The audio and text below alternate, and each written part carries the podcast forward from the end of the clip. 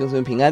今天我们解思想约伯记第十六章，约伯回应以利法，责备朋友，诉说苦情，向神祈求。一到五节，约伯回应以利法的责备。一到三节，以利法五十五章一到三节，以利法责备他言语虚空无益。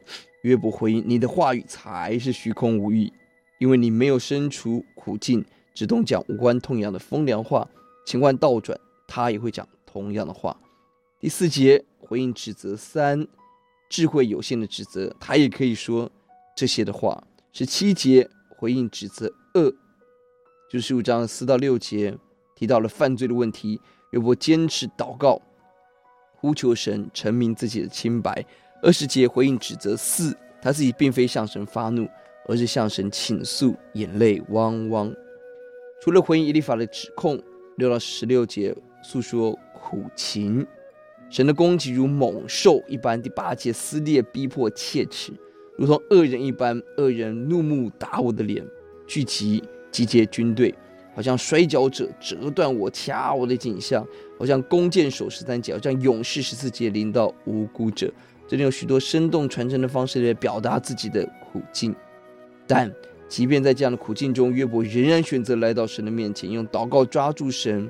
这是信心，这是灵性。十七十七节，他坚持向神祷告；十八十九节，呼唤天地为他做见证；二十节，不再依靠朋友的帮助，只求神的怜悯跟帮助，也知道自己很靠近死亡，且在死亡前有机会向神辩白。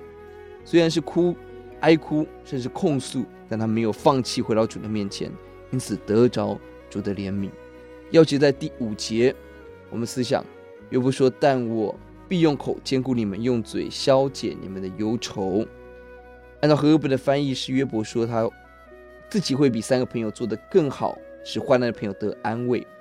也可以把这一节当作是一个讽刺的语，意思约伯说，我也可以说这些无关痛痒的话来安慰苦难当中的人。但这一节提醒我们，我们的眼、我们的口跟嘴很重要。神给我们言语的能力有极大力量。我们可以安慰给人盼望，消解人的愁闷；相反的，言语也可以带给人伤害痛苦。因此，我们要谨慎，战兢，讨主喜悦。